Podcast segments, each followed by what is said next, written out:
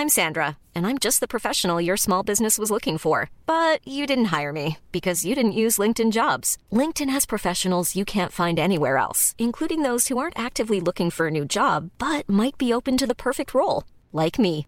In a given month, over 70% of LinkedIn users don't visit other leading job sites. So if you're not looking on LinkedIn, you'll miss out on great candidates like Sandra. Start hiring professionals like a professional. Post your free job on linkedin.com/people today.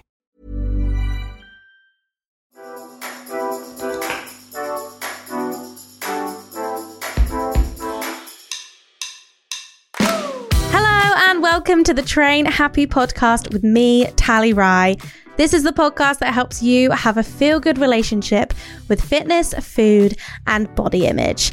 And today I am talking to returning guest Pixie Turner. Now, you may know Pixie as a nutritionist, but she's also a psychotherapist, and her latest book, Food Therapy is the topic of today's conversation because it's so interesting that, yes, we have these complicated relationships with food. But have we ever thought about why we have them? Why beyond just diet culture and what the root cause of them are? And Pixie is doing so much work with her clients and within her clinic to really dig into those stories as to why people develop disordered relationships with food, with exercise, with their body, and how, you know, trauma may have impacted that, kind of previous life experiences may have impacted that. And it's so interesting. I think this is a really, really important discussion. And I have to say, um, Food Therapy uh, by Pixie Turner should be added to everyone's must read list. But before we get into that, it is time for this week's Train Happy Trooper of the Week. This week's Train Happy Moment came in via WhatsApp anonymously, but this person says, Hi Tally, hi team. So I'm trying to get back into exercising after a bit of a break due to an ankle injury. And last week, after work, I wanted to go straight to the gym, so I went totally unmotivated and tired. So, after sitting next to my locker in the changing room for about 15 minutes, just arguing in my head with myself, I just got up, packed my bag, and got out. The lady at the reception looked at me as if I was the laziest person in the gym. I just smiled at her, got myself a nice croissant at the bakery next door, and walked home in the sun. Now, I really love this. This is unconditional permission to rest in action. And I think, you know, when you're really in that should mindset, I should be exercising, I should be doing this, I should be back exercising after this injury by now. I think that puts so much pressure on making that workout happen. And sometimes we're not ready, we're not there, we're not mentally there. And that is okay, all in good time. So I'm really glad you listened to your body, you gave yourself that permission to rest, and you enjoyed your walk home. If you have a train happy moment you want to share and you want to be train happy trooper of the week, of course we want to hear from you. We love a text on WhatsApp, we love a voice note too. You can send it to 075 999 27537. And if you're international, you can add a plus 44 in front of that. And if you have a question for myself or for guests, then of course we'd love to hear from you. Okay, enough from me. Here is the brilliant Pixie Turner. I love this conversation and I'm excited for you to hear it too. Pixie, welcome back to the Train Happy podcast. This is so this is very exciting for me to have you on because you've written a new book and I'm quite frankly obsessed with it. Thank you. That is really lovely of you to say. It's really good. It's really good. It's Thanks. called Food Therapy, which I think is quite indicative of the topic of the book.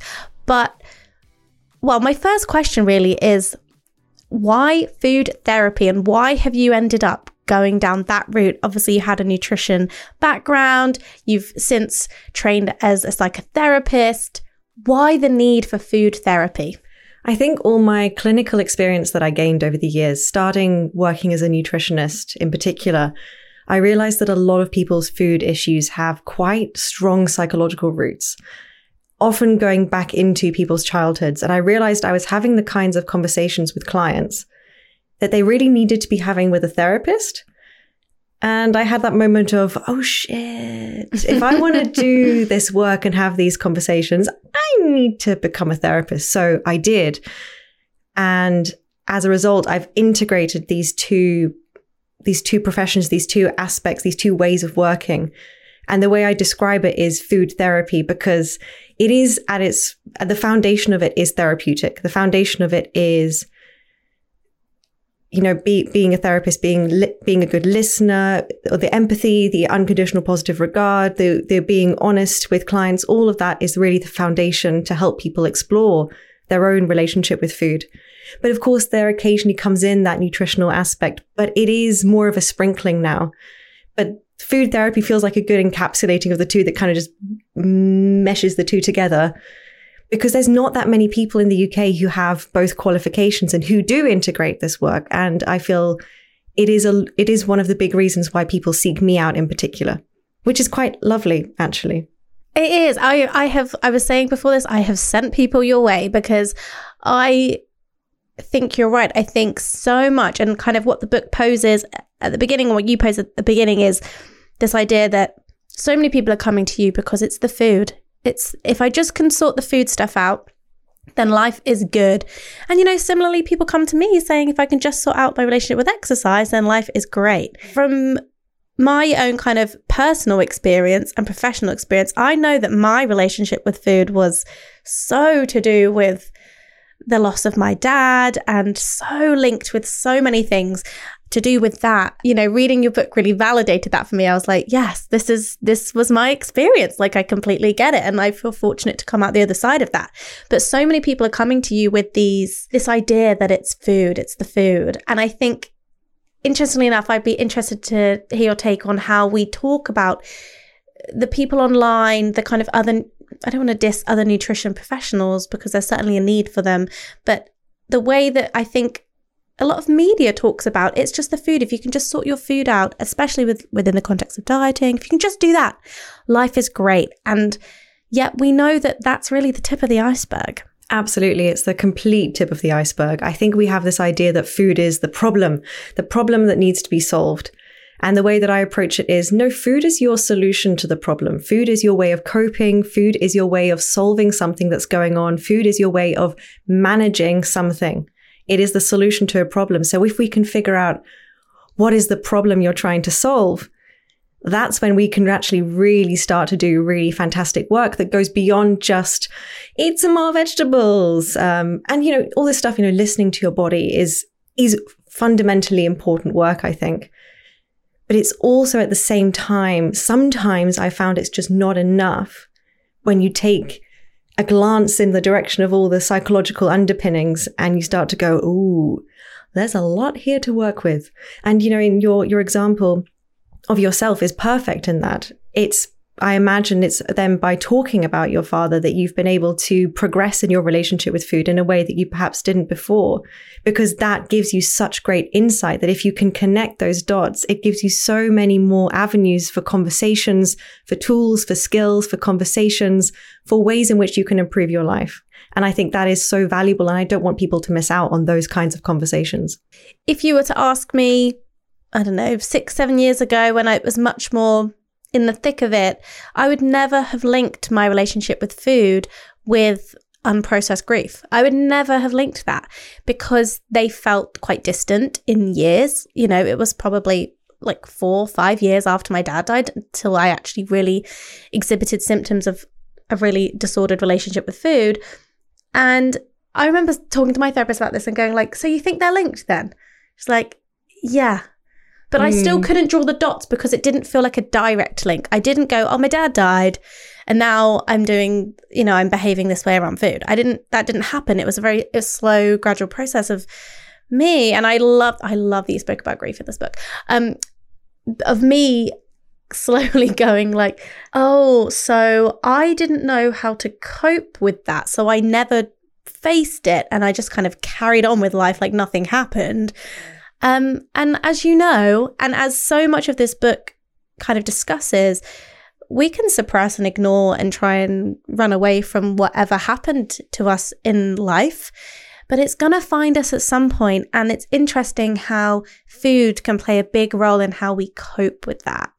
Oh yeah, whatever you suppress, whatever you avoid, it's gonna catch up with you at some point. Uh, you can run and run and run for as much as you like, but at some point you have to pause and catch your breath, and that's when it's all gonna rush and catch up with you.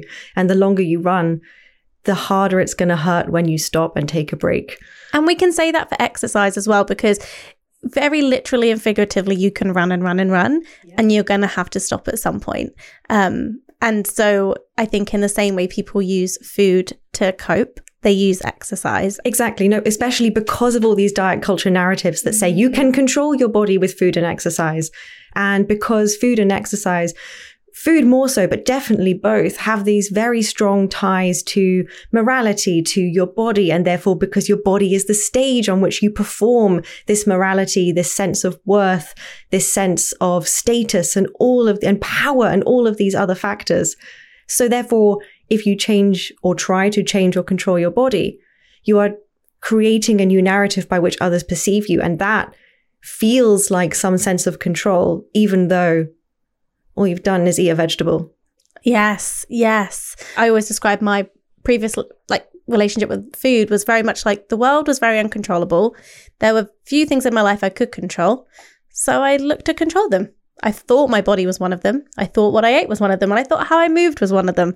Um, and actually understanding that I, you know, understanding how there are so many factors that go into our weight and health, and that there's so many external things and that I can't control has actually been extremely freeing for me personally to go like, oh, so I was I was told I could control all of this. And when you actually like sit back and go, actually, this I can control like maybe 10, 20, not even 20% at best about what's going on with my body and me and my health. Like that I found that very liberating. I, I, rather than panicking and going like, "Oh crap," I was like, "Do you know what?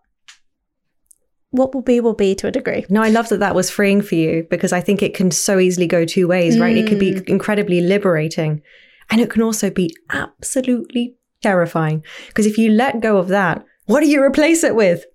And people feel like sometimes that if they let that go, they have they have nothing, and they just there's just an absence of control, and that feels absolutely terrifying. I think people have this idea often that it will, yes, it sounds liberating, it sounds wonderful. And I think for some people it genuinely is. But I also think it's very normal to have a sense of terror mm-hmm. around that because you're losing something that has given you something really important that has felt really valuable, that has felt like it's helped you in a huge way. Letting go of something like that, really scary for people. When people come to you and they're saying, like I want to work on my relationship with food. Do you think there's a part of a conversation where you have to go like, okay, how we how you have related to food up until this point, whether that might be binging as an example, you know, that's got you to a point, but it's also led you here. And we know that this doesn't serve you long term and that we're gonna have to, you know, make sure you have coping skills in place to kind of navigate this transition away from binging, because that's clearly what you want and what is best for your long term health and well being. Um, how does that conversation go? Interestingly, people who come my way usually have that understanding of, I'm doing this and I don't want to anymore because I don't like either, I don't like the effects it has. A lot of people start the conversation with, I don't like the binging because it leads to weight gain and I don't want to have to deal with weight gain, for example, because the way that people perceive me as a result. It makes it harder to go about the world, all of that. But sometimes it's also, I'm doing this thing and I just don't want to be doing this anymore. It's not making me happy. So then what can I do instead? But then the conversation is also, I'm trying to not do this, but I just can't stop for some reason. Why can't I just not do the thing? Because mm-hmm. I know it's not good for me. And so we often start from a place of, there's this thing, I don't want to do it, I want to change it, but I don't know how because when I try, it doesn't work. Because what they're doing is just taking something away with nothing to replace it. So we often actually start at that point, but then we usually start by adding things before taking something away and we go way back into people's childhoods. I the first session I have with someone we always always talk about their childhood because there are clues there. There are very clear clues and I keep it very open, very vague because whatever someone decides to share with me is usually what is important because they they kind of know people have a kind of an innate kind of understanding that there's probably something important here to share. And then based on what comes up about someone's childhood, that also then, or just, you know, early life, even teenage years, early adulthood as well, depending on how long they've lived already, that gives us clues as to what conversations we need to have and what perhaps may be the skills they need moving forward. Is that a shock to people? Are they like, oh, you want to know about my childhood? I thought we were going to talk about food. A, a couple of years ago, uh, that was definitely what people were. People were like, "Why are you asking me about my childhood?" But now people know enough of my work, and um, because I have this extra training as well, because I'm now a therapist, and I make that very obvious. People, I think, know now that I'm going to ask them about their childhood, so it's not so much of a surprise anymore. But uh, definitely, definitely, you know, two, three years ago, people were like, what? Why? We're talking about my mother. This is a, yeah, this is a nutrition session. What's going on? We're talking about my mum and not how many Oreos I ate. Like what? um, yeah, it's like why haven't you asked me for a food diary? Because I don't want to and I don't care. Clearly, there's time and place for nutrition, um, counseling, and input, and all of that stuff. But you're right. I feel like you're really getting to the heart of the issue.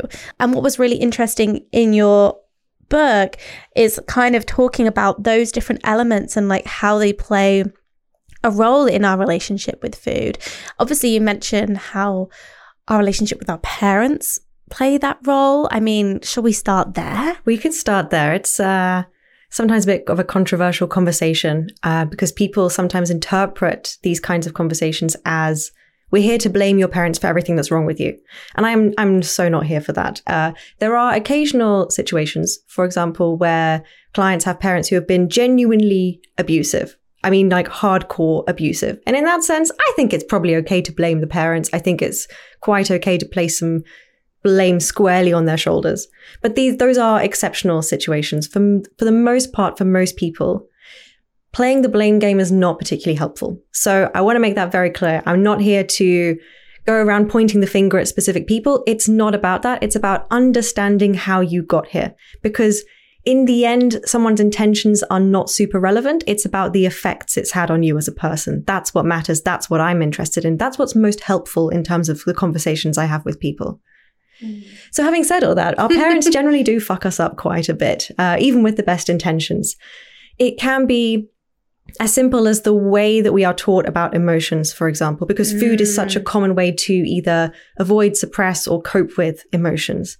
Therefore, if you weren't really taught how to cope with emotions, or you were taught that certain emotions shouldn't be felt, for example, shouldn't be expressed, your classic is the boys don't cry, or the, you know, uh, like don't get angry or, or don't cry or I'll give you something to cry about, like these kinds of uh, narratives, or kids not being allowed to be angry and anger being punished, for example. Those are very common. Only adults are allowed to be angry, not kids. That's often a message that's passed along, not with that wording, but it's very heavily implied.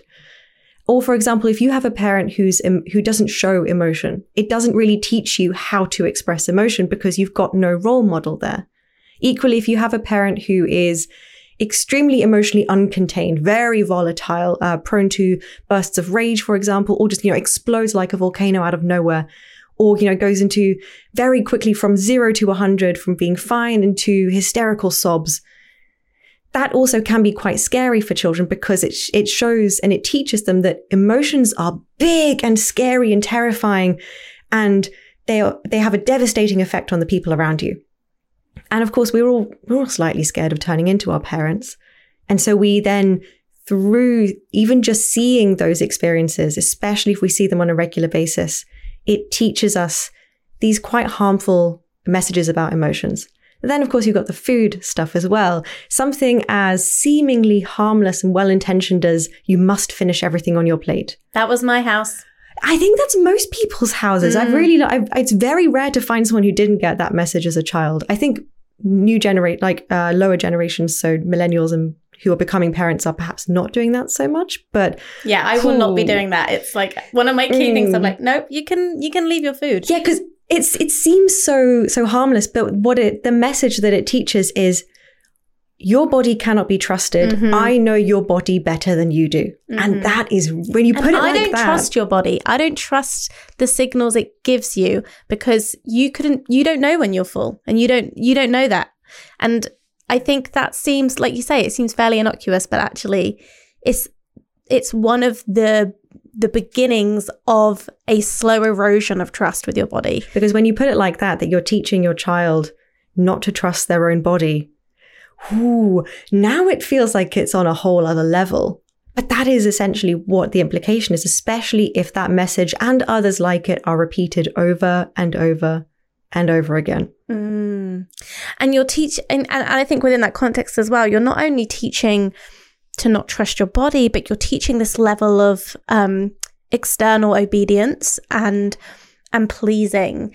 And you know, I've been in situations where you know people in my family have kind of said to other children, you know, no, you have to finish that. You kind of have to finish that, and it's really hard to see. I I find because, like you say, I think there's a generation, and certainly my parents' generation, where like that was so normal and expected. And, you know, I didn't grow up having, we didn't have a lot. So there's a level of scarcity there of kind of, this is what there is. So you've got to finish that.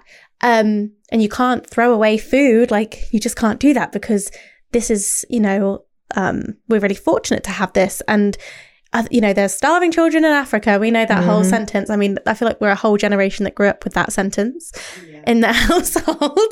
um, and so, you know, we it it is it starts really young, but I think people are there with the best intentions. And like you say, when you don't want to blame parents, you know that they were doing the best they could.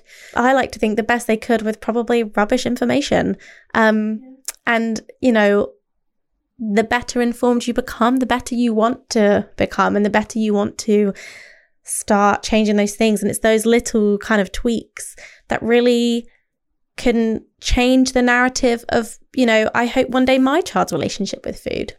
Yeah, and they, it all adds up, absolutely. And as you said, most parents are doing the best they can with the tools they have available.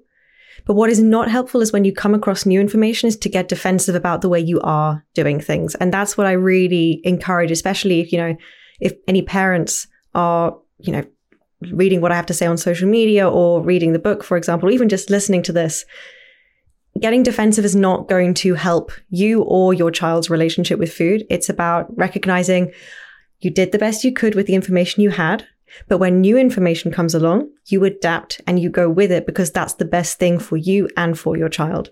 Mm, but yeah, that feels sometimes easier said than done, doesn't it? Oh my God. Humans love getting defensive. We have real issues with getting defensive. It's really interesting, especially once you start to notice all these things. And if you're the kind of person who then points out to somebody, hey, have you thought about what this actually is, this message you're passing on to your child? Defensive. Oh yeah, defensiveness is my default, so I I, I know that well.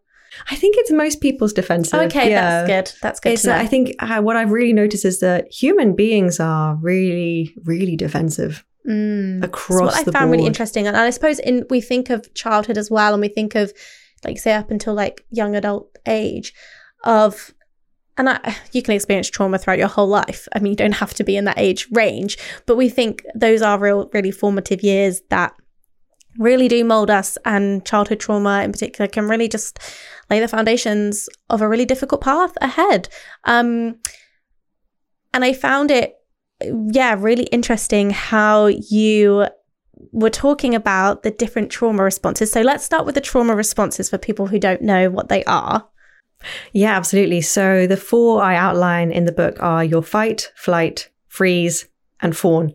Most of us are familiar with fight and flight, but then freeze is a third option that usually becomes an option only when you can't or you feel you can't fight or flight. And fawn is your, your people pleasing, where you're trying to placate the abuser, trying to, you know, flatter them in order to make sure that they don't hurt you. And we see that with people who are very, very strong people pleasers, um, for example, or people who, you know, if something's wrong, they will just try and make, make everyone happy, make sure everything's okay.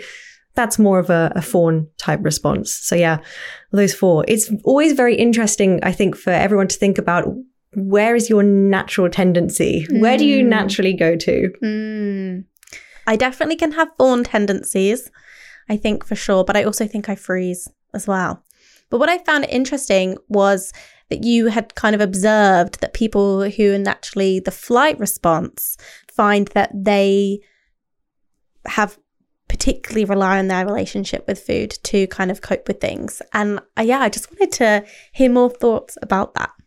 Yeah, so this is I, I couldn't find any uh, I couldn't find really much research in this area. So this is very much based on my clinical experience, but there's been a very clear pattern I've noticed in that when people have a tendency towards flight in particular, so running away, it shows it suggests that there's a tendency towards avoidance.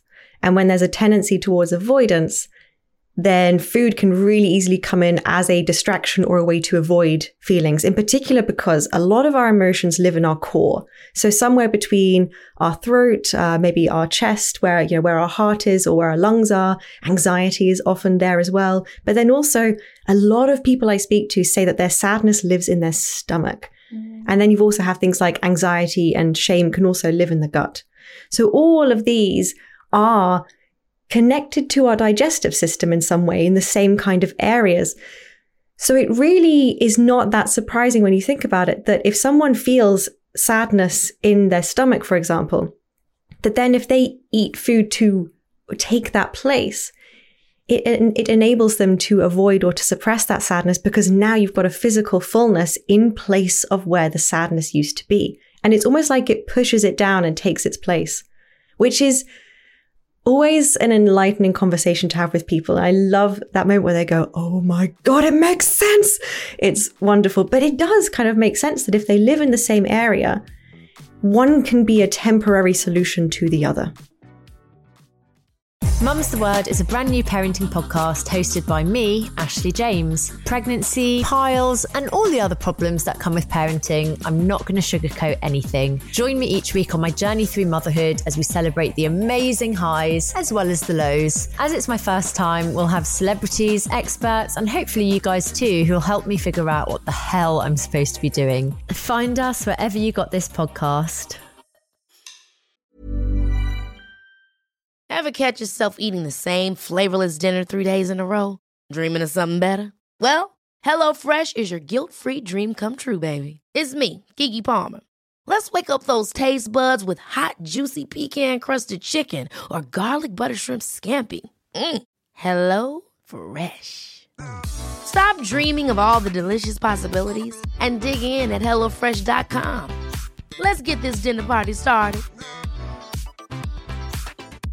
A lot can happen in three years, like a chatbot may be your new best friend. But what won't change? Needing health insurance. United Healthcare Tri Term Medical Plans, underwritten by Golden Rule Insurance Company, offer flexible, budget friendly coverage that lasts nearly three years in some states. Learn more at uh1.com. But no one wants to feel uncomfortable in their body. No one wants to feel the discomfort. And so we try so many things to do it. And, you know, other people, they do drugs. They um, compulsively clean. they compulsively clean. They compulsively exercise. They do all sorts of things just to avoid feeling the feelings. You know, I say this speaking from my own experience. Really, like I can, um, in theory, know that I need to feel my feelings. But there's one thing knowing it intellectually, and there's another thing actually doing it. And I think we do not have that education currently growing up. Like you say, we don't necessarily have it role modeled by our parents. If you're used to people not really expressing emotion in front of you or kind of pushing it down or telling you off for being upset or whatever it is like you don't know how to do it and you don't know how you don't know you, that you can feel it in a safe way that is the question you know like how do we feel these feelings and how does feeling these feelings then impact our relationship with food mm. so if you can stay with discomfort in whatever form it is, particularly emotional discomfort, if you can spend time with that without doing anything with it, that's real power because now you can choose what you do with that. You're not reacting to it. So the way I usually start people off with feeling their feelings is to help them. I start by giving them a tool to manage when things feel overwhelming, when emotions feel overwhelming. So that they're not just going out, you know, sitting quietly with their feelings. It all is overwhelming and they're like, fuck, this I is hate awful. this. right because it's, it's too much. Um it's, you know and you just don't know what's going to come up. It's you can sometimes have a little bit of an, a sense an idea but truly you don't know what's going to come up. Sometimes i've sent people off to feel their feelings. They've come back with stories where i've gone where the fuck did that come from? Absolutely no idea. So i start by giving some giving people a tool to manage the overwhelm because overwhelm in itself implies that the emotion is bigger than us. It's big. It's crushing us. It's weighing down, especially when you feel very intense emotion. It feels like it's crushing you. And yet your emotion lives in your body. Therefore, it can never be bigger than you because it lives in a very specific part of your body. We use sadness in your stomach as an example. Your stomach is just one organ. It's just one part of your body. The rest of your body is around that. The rest of the world is around your body that emotion, that sadness can never be bigger than you. And if you have the tool to be able to place that emotion in context, not get rid of it, place it in context, now you have a tool to be able to manage if it feels like it's too much because it can't be too much if it's smaller than you. Mm. So I usually start people off with that kind of practice, which we do in session as a kind of a guided practice, a guided anchoring, I call it, because that really helps them to feel like, okay, if everything feels overwhelming, I can do this. Even, you know, do it five times over if needed.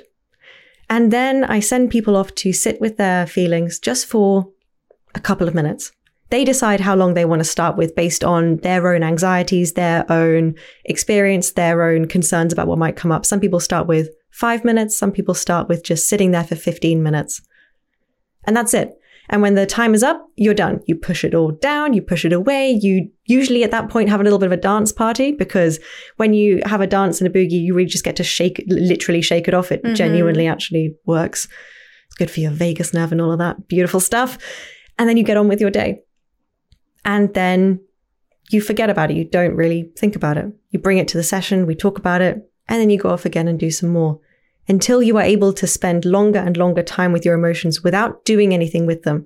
And only when you're done spending time with them do you go, okay, now what do I want to do with this? What do I want to do with this? Not what is my urge, my desperate need to do with this. What do I actually want? And then that's the time you're actually legit in control. Mm.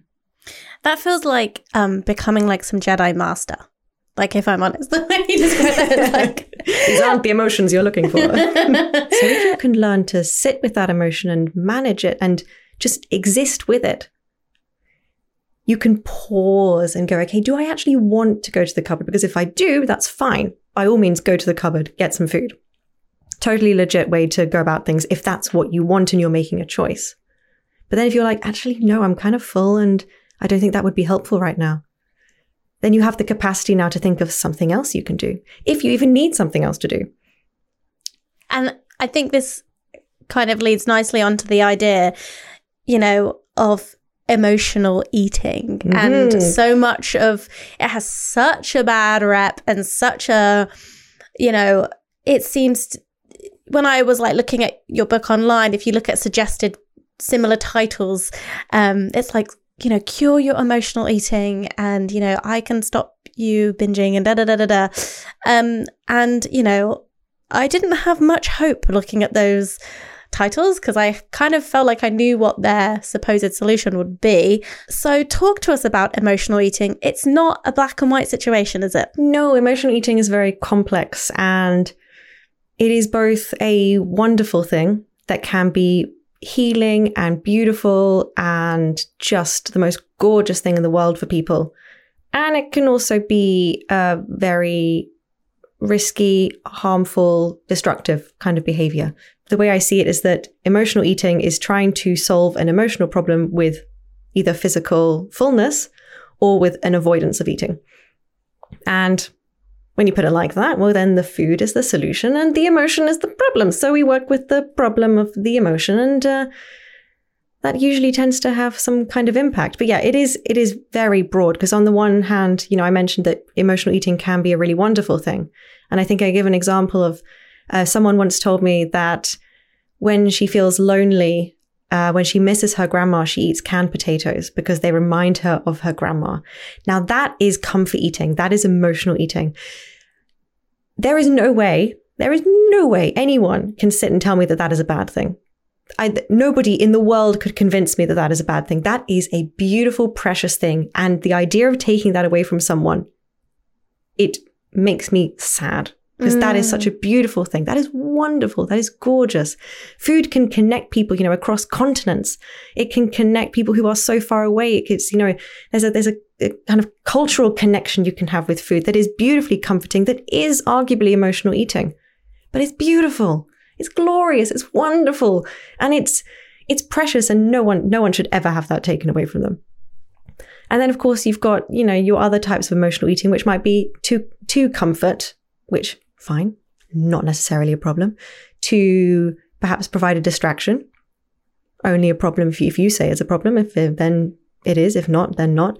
And then you get um, avoidance, which and numbing, which is then when it starts to get more of the harmful direction because numbing is a bit more intense. And then uh, at the other end, you get em- emotional eating as punishment, and mm. that genuinely is harmful. That is destructive because the fact that you feel the need to punish yourself for something, for feeling something, or for something that's going on in that way is that's that's heartbreaking. That is something that we need to work with. That is something that I think someone really needs to work to change because that's that's a really sad way to go about life. That's that's heartbreaking.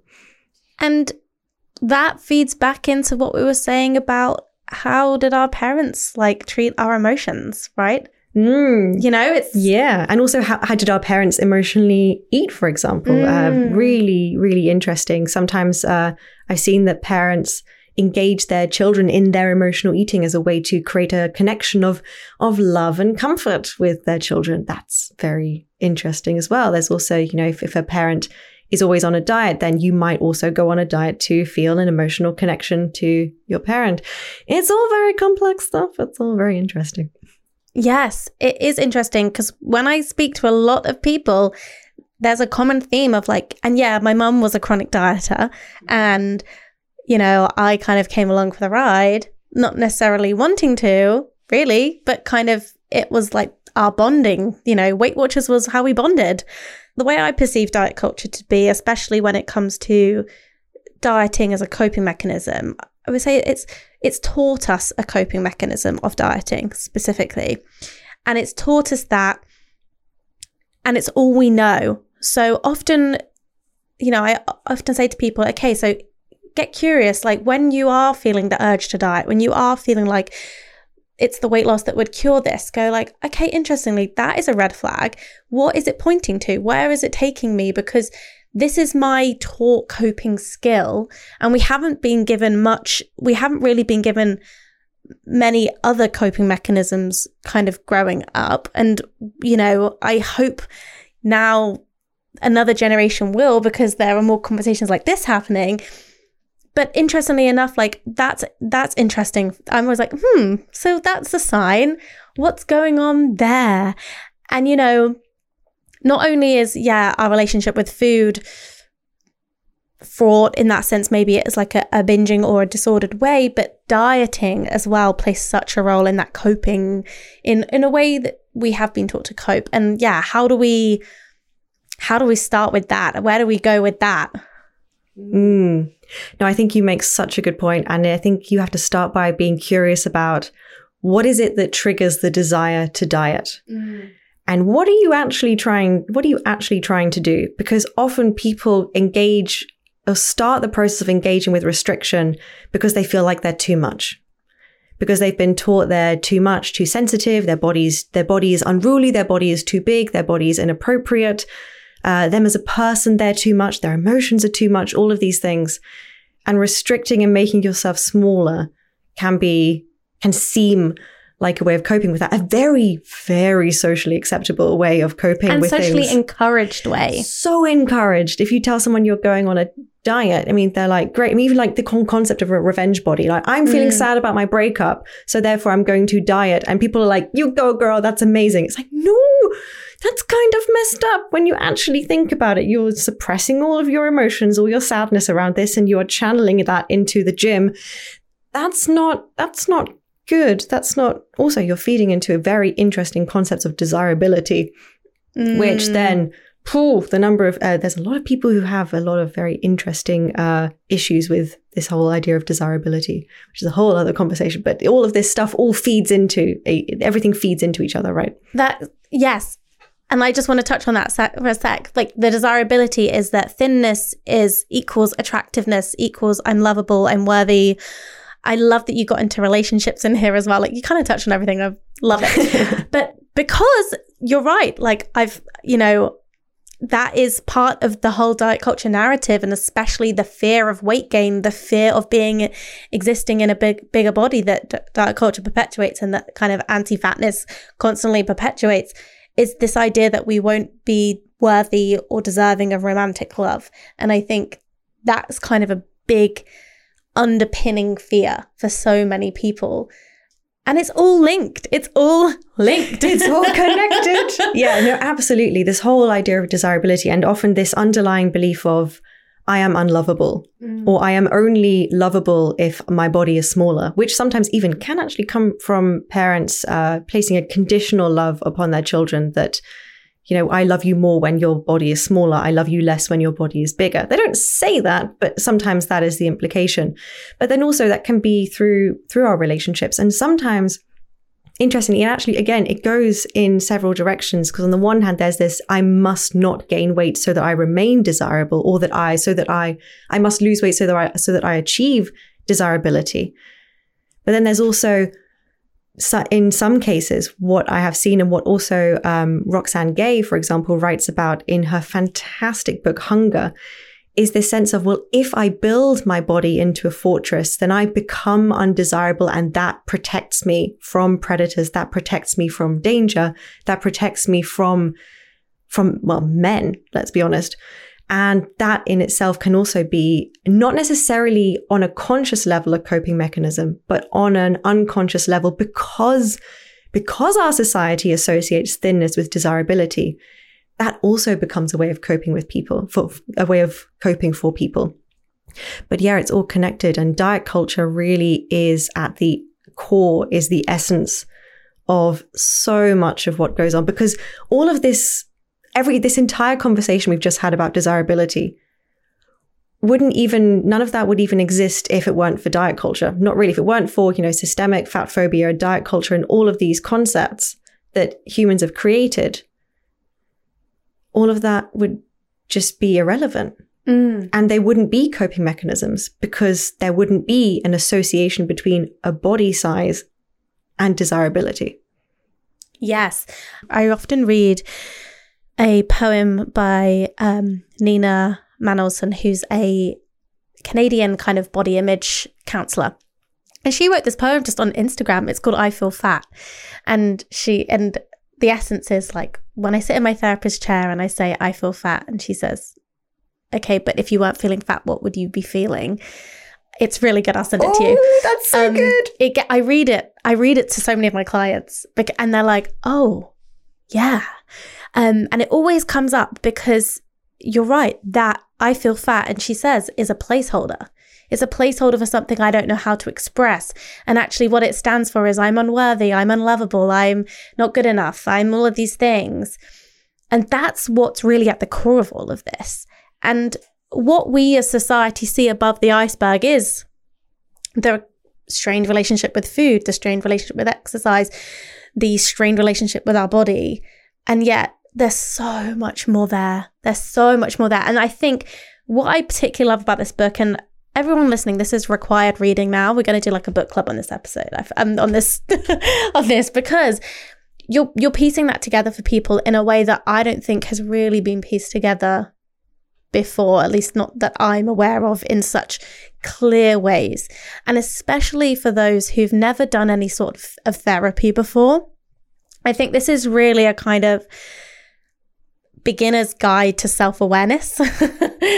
Yeah. Oh, I love that. Beginner's Guide to Self Awareness. Absolutely. Because, you know, not everyone can afford therapy. Not No. everyone wants therapy. I'm not suggesting that this is a replacement for therapy. No, I think it's I think it's the catalyst for therapy. That's what I hope it is for that's people. exactly my hope as well is that for those who are who are willing who are also able to afford therapy for example or have access to it this can perhaps provide um, a, a gateway. I've even i've had people message me and say that they have read chapters of the book and then really discovered something about themselves or connected some dots and then taken it to the next therapy session. I'm like this is exactly what i wanted. It's wonderful.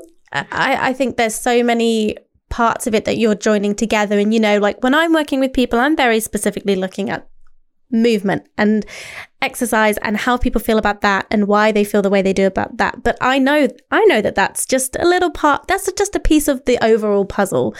And there's so many pieces of the puzzle. And I think this helps start to understand what those pieces might be for people, um, which is really cool and really exciting. Um, I really wanted to, as, as well to talk about the shame piece of that puzzle. Shame is not a positive tool for social change, but it's also not a positive tool for internal change. And I think diet culture, the fitness industry, dieting in general shames bodies, it shames the way you ha- have, the way you do relate to food, it shames you for not doing enough, for not being controlled enough, for not having enough discipline, enough willpower.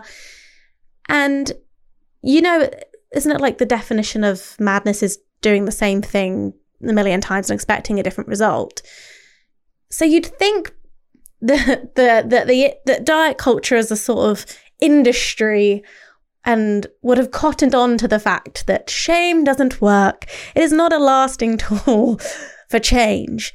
And yet people really believe it is. And, you know, when I lay out to people in the context of exercise, and I'm like, of course you don't want to, of course you don't want to work out when you are told that it has to be punishing and painful and that you have to restrict food in order for this to be effective. Why would you want to put yourself through this? It makes absolute logical sense that you avoid doing this. I completely get it. Why is shame so unhelpful and how is it one of those like how is it one of those big pieces of the puzzle? I know these are big questions, so take take the time you need. Shame is particularly unhelpful because, unlike guilt, which is about a behavior, shame is about who you are as a person. Mm.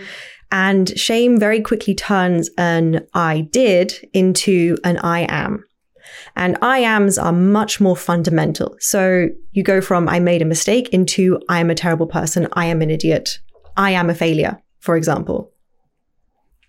And that's not really helpful because one action generally for the most part doesn't define you unless you murder someone for example. Then then it probably does define you for the rest of your life. But for the for the most part one thing we do does not define us. But shame has this this social element uh, whereby we are we feel like we are judged by our peers by the people around us. And that carries with it huge pressures and stigma to the extent that we can shame ourselves or people can shame us without even being there, without even being present for something, but simply because we are aware of how somebody would react to something we've done, for example. So it doesn't even need to be that someone's there. So for example, you could so you could take your driving test and not tell anybody and then fail and feel a deep shame because you hmm. know or you or you feel that you know that people in your life would react with disappointment for example and then you feel ashamed for the disappointment that hasn't even come your way yet because you are predicting how people in your life would react for example and you tell yourself, I should pass my driving test. I yeah, should. when so, so so so so most Yeah. people, apparently most people don't pass on their first time for Took example took me three times. Oh, see, there you go. Exactly. But yeah, shame is very powerful. And also because shame is an emotion that we don't really talk about. It is, I would probably go so far as to say that, uh, that shame is for most people the most powerful emotion because it's also the one that people have the most difficult time even voicing. Hmm. Because even saying, I feel shame or I am ashamed is in itself shameful. So it is so layered and so difficult. And shame tells you that you can't tell people something because they will judge you, that they will judge you usually the way that you are judging yourself. And it usually leads to a very intense type of avoidance or a very intense type of distress and a lot of self blaming, usually as well. And that's the work that is really difficult to undo in someone, whether it's that they feel shame because their body is not the way it's supposed to be and people have judged and been mean to them in life, like genuinely cruel to them in life because of it. And either, you know, through looks, through comments, through treatment, all of these things. It can be, you know, I feel shame because this thing happened to me in childhood that logically I know is not my fault, but because the idea that I was not in control of that is so utterly devastating to comprehend and too difficult. The idea that I was completely helpless. I therefore have the shame and blame myself because then, then I have this, this illusion of control that I could have done something differently when actually you were a child. There is no way that you had responsibility, control, power, anything in that situation. That's what I like to, that's why I really try and drill into people. But again, we logically know that if, for example, we were abused as a child or we were sexually assaulted in our teenage years, for example, that's not your fault. But people often carry this very intense shame about it because they want to believe that they could have done something differently. And the other big area where I often see shame come up is in particular around things like internalized homophobia. So I work with a lot of wonderful gay clients, a lot, a lot of clients across the LGBTQ um, plus spectrum. And internalized homophobia is something that comes up a lot because there's this sense of shame, which then becomes a shame about the body because the body is the thing that is reacting and loving and caring about something that should not be desired, that is not okay. Therefore, the body becomes the vehicle and the stage upon which to enact that, that shame and that suppression. And so people often end up either well, using food as some way of coping to mold their body or to control their body because the body is loving someone that the body is not supposed to love. And there becomes a deep shame about that that then really drives that further. Shame is really pesky, really, really nasty. Very rarely a helpful situation in, in someone's life. I think the example I give, the only real example I can think of where a little bit of shame is a bit useful is if you're the kind of arsehole who takes their, their shoes and socks off on a plane. Then you deserve a little bit of shame because you need to behave but appropriately. A, yes, but it's, it's a little bit of shame, a tiny, tiny bit of shame because you have genuinely been a bit of a dickhead.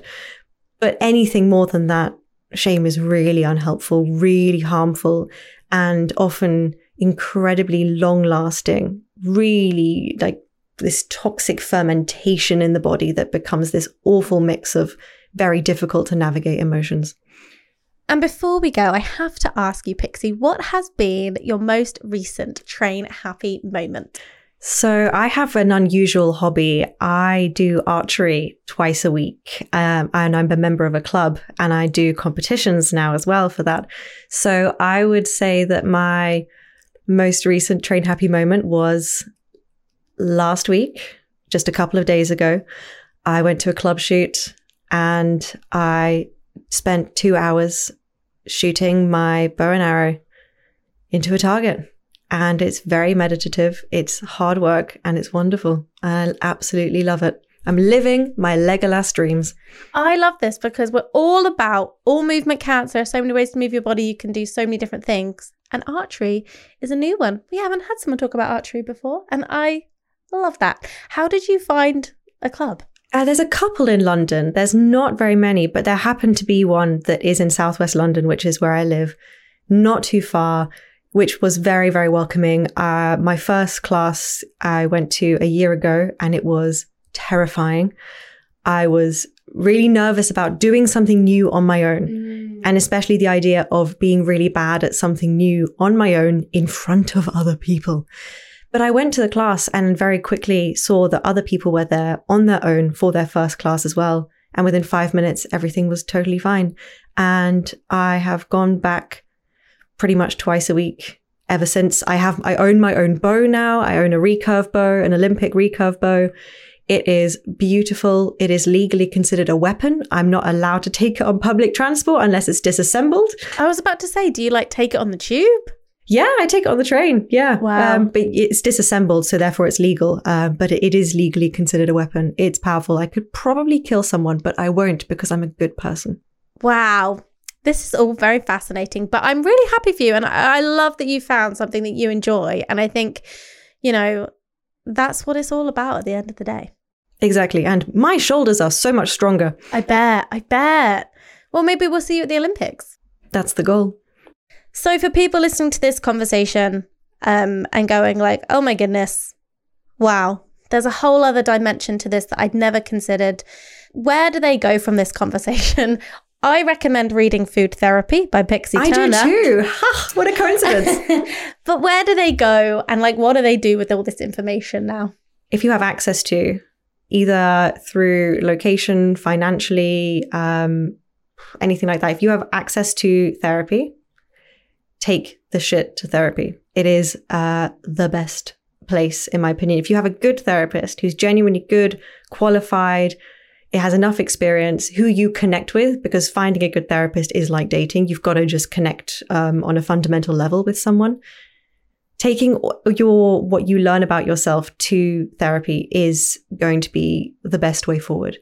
And you don't have to go private for that. The nhs is wonderful has long waiting lists unfortunately. There are also local charities and local services that do provide free and low cost services to all kinds of, of people in all kinds of different areas. You just have to find what's local to you and what's catered to you. A lot of it's online now as well. A lot of it's virtual thanks to COVID. So that is that is actually quite good. And and a lot of these services specialize in particular areas. And there's also local um, like in individual London boroughs, for example, there's uh, general counselling as well that is available for, for people. So find what is around you. Find find a way if you are able to, if you can. Like I said, a lot of free and low cost options are available. I do offer a lot of journal prompts in the book, which can also be a good starting point. But therapy is going to be the best place.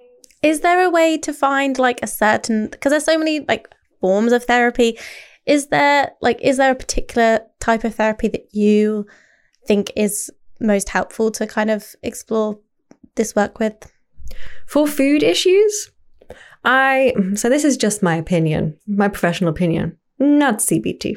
CBT is great for some things, but in terms of delving into your relationship with food, for example, and delving into emotional aspects, you'll notice that CBT is lacking in the E, the emotional part of things a little bit.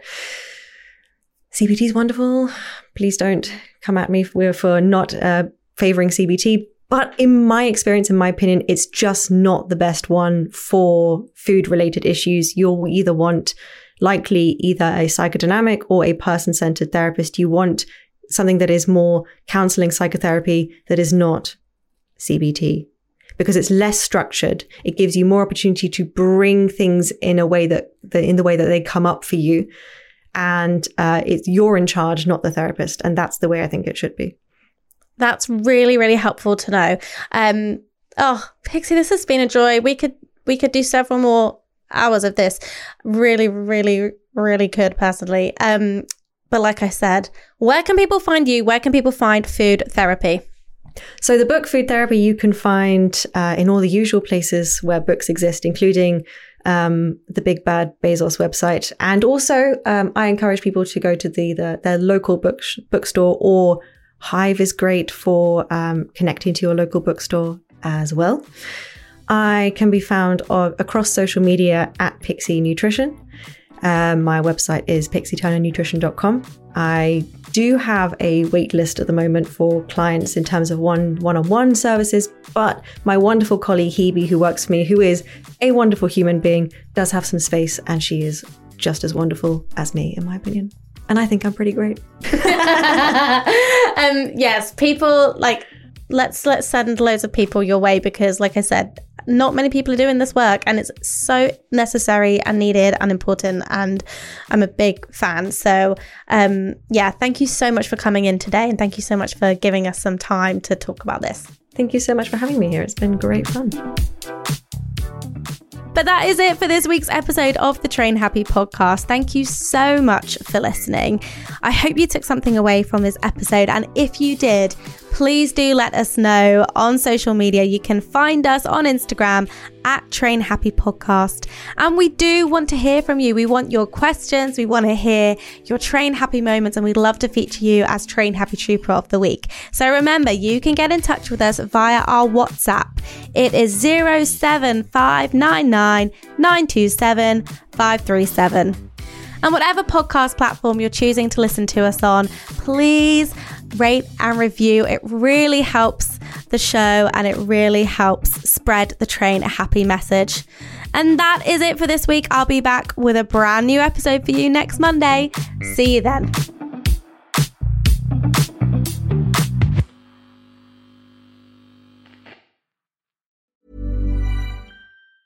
Mom deserves the best, and there's no better place to shop for Mother's Day than Whole Foods Market. They're your destination for unbeatable savings, from premium gifts to show-stopping flowers and irresistible desserts. Start by saving 33% with Prime on all body care and candles. Then get a 15-stem bunch of tulips for just $9.99 each with Prime. Round out Mom's menu with festive rosé, irresistible berry chantilly cake, and more special treats. Come celebrate Mother's Day at Whole Foods Market.